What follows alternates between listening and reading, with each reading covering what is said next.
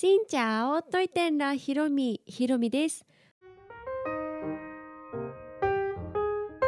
この番組は YouTuber、ブロガーでありベトナム旅行研究家のひろみが日々の出来事やベトナム旅行にまつわるお話をしています。毎週月水金各種ポッドキャストとスタンド エフエム で配信をしています。今日はですね、ちょっと鼻声気味でございまして、この夏ね、暑かったから毎日クーラーかけてたんですけど、最近もなんか名残でね、ずっとクーラーかけてたら結構冷えすぎちゃったみたいで、うん、鼻炎が、はい、なってしまって、ちょっと鼻声になっているんですが、でも気持ちはね、元気なので、もう一生懸命直したいと思います。皆さんもクーラーのかけすぎとか、ね、カフェにずっといて体が寒くなっちゃうっていうのに気をつけてください。というわけで今日はですね、しちがつのベトナム旅行のフーコクに行く手前のハーティエンというところに滞在したお話をしようと思います。前々回ホーチミンからフーコク島っていうところに行くまで寝台バスを使って港のところまで行って、そこからフェリーでフーコクに入りましたというお話をしました。で、この寝台バスについてね、お話をしたんですけど、寝台バスが着いた町がハーティエンというところです。ベトナムの南の西、本当に端っこの港のところですね。川があって、その川からつながってて、こう港が、海がバーって広がっているようなところです。このハーティエンに滞在自体は本当に数時間だったんですけど、もうね、結構それだけでもなんだろう、もう結構なんか強烈に印象に残っています。っていうのが、まずね、朝ハーティエンに着きました。で、船着き場のところまでバスで送ってくださって、そこから船のね、チケットを買うんですけど、朝しちじぐらいだったかな、しちじぐらいにチケットのところ行ったら、しちじはんぐらい、うん、結構早い時間、しちじはんかはちじぐらいに今日のフェリーがあの行きますよって言われたんで、それにするって言われたんですけど、私はね、ちょっとそこでミッションがありましてというのが、カンボジアとの国境を見に行きたいっていうのがあったから、このいちにちににほんフェリーが出ているっていう情報があったからね、午後になんか船ありますよねって、午後の便がいいんですけどって、一生懸命ね、一生懸命 Google 翻訳とか使ってベトナム語で話して伝えて、あ、もうあるけど、え、大丈夫なのみたいな感じで、うん、いいからいいから午後午後のいちまいちょうだいって言って、フェリーのチケット買いました。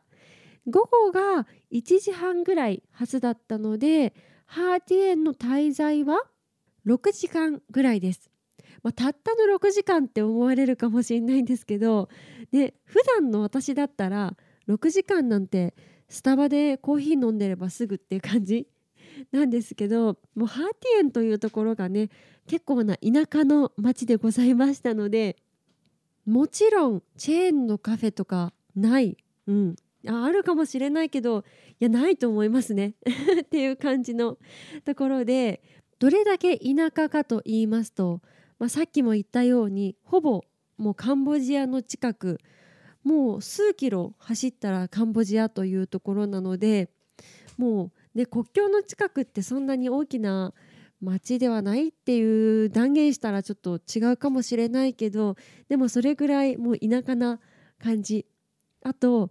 ベトナム語しかね、通じない町でした。そこら辺に歩いている人もお店やってる人もみんなベトナム語で、英語でね、こう話しかけると Excuse me とか、あと Can you speak English とか言っても、なんかその言葉自体がわからない、英語話せますかっていう英語自体がわからないから、嫌な顔というか、いや、もうちょっと関わりたくないみたいな感じの顔とかされるぐらい、もうオールベトナム語という感じでした。その中でも何人かは英語がね、できる人もいたし、なんとか私のベトナム語をね、こう分かってくれようと、こう翻訳機を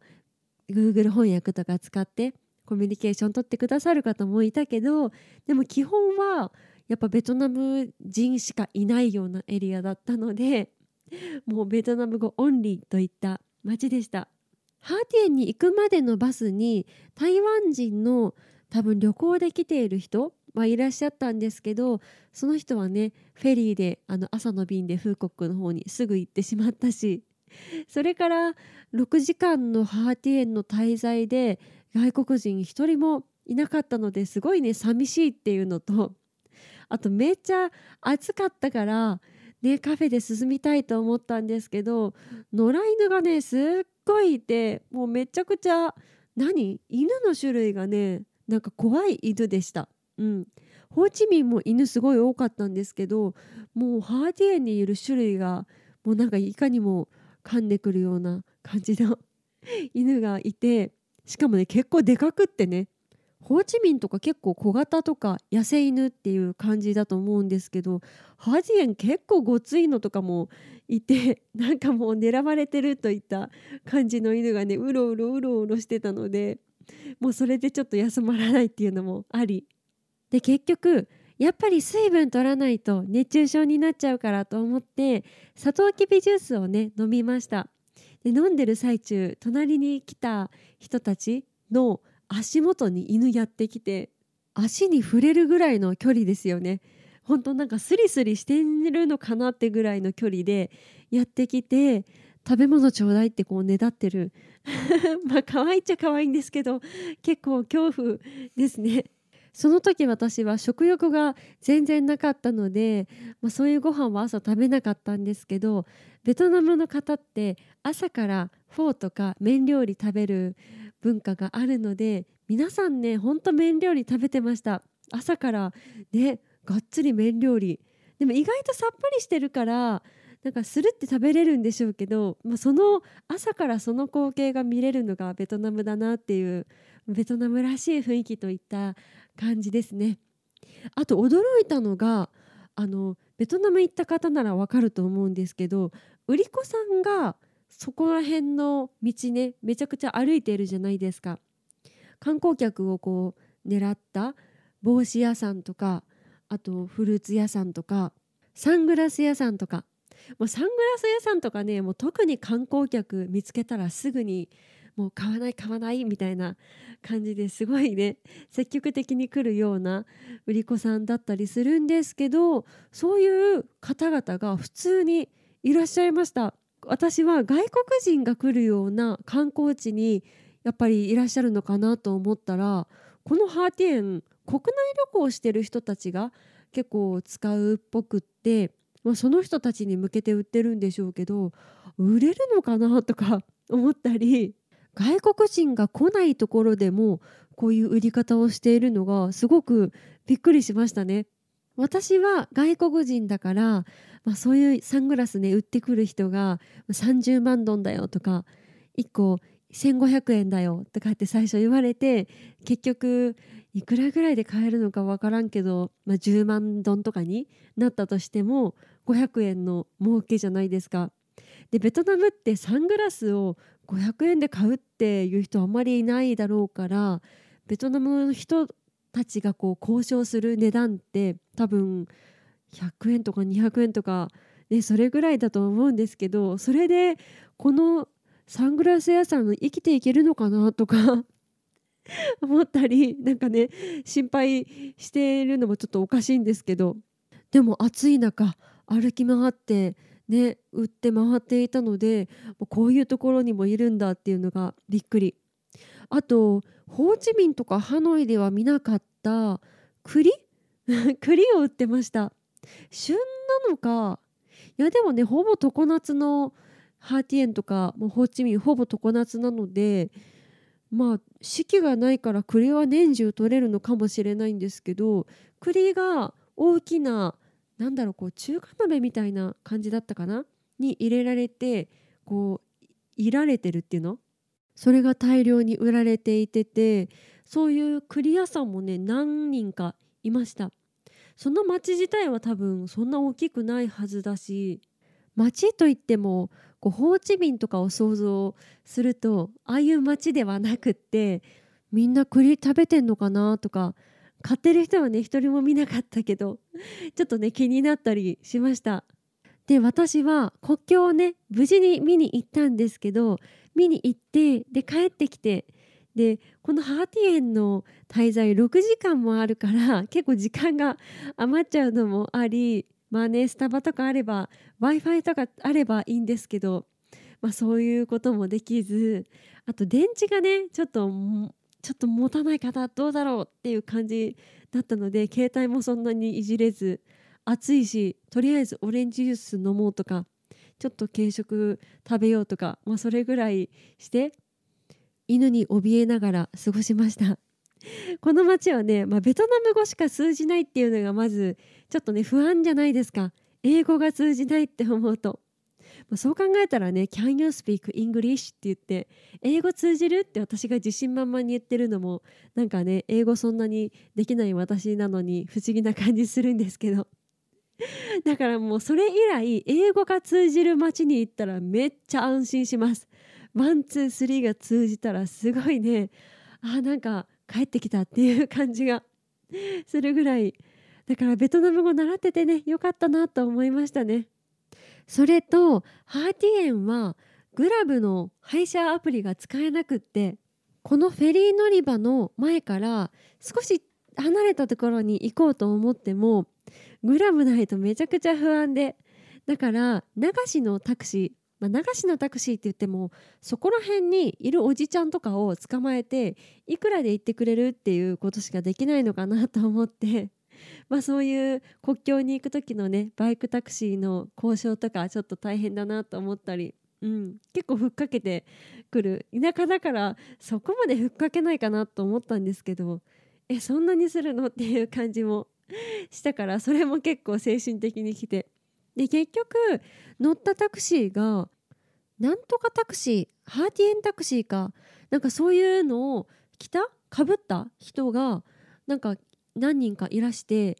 多分ですけどその人たちはこのバイクタクシー組合、ハーティエンの組合の人だから安心ですよ、なんか乗せてってくれますよみたいな感じの目印なのかな、うん、そういうバイクタクシーっぽい人が何人か通っていったから、あじゃあこの服を着た人を捕まえればいけると思ってその服の人を見つけて、で結局国境の方まで連れて行ってもらって、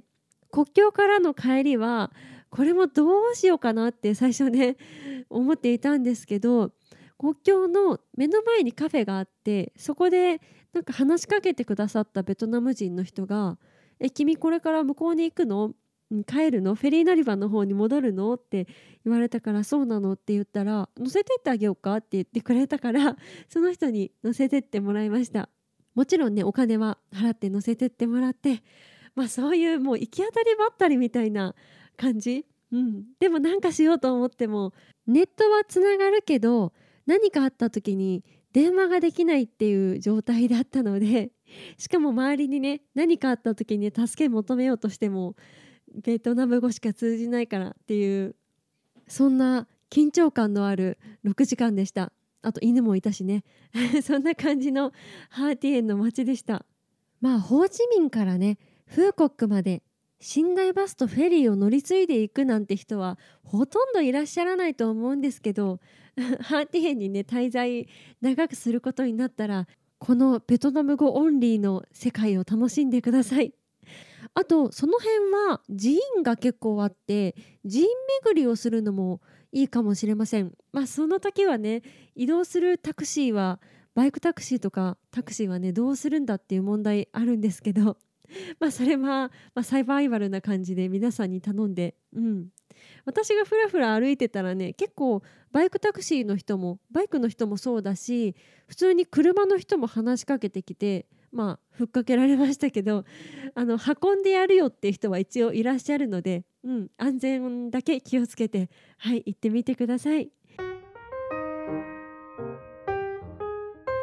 というわけで今日はハーティエンの街のお話でございました。この配信は毎週月水金各種ポッドキャストとスタンド エフエム で配信をしています。日々の出来事やベトナム旅行についてまた皆さんからいただいたお便りについてもお答えをしています。お便りフォームから、スタンド エフエム の方はレターから、質問やメッセージ、こんなことをお話ししてほしいなど送っていただけたら嬉しいです。それではまた次の配信でお会いしましょう。へんがっぺらーい。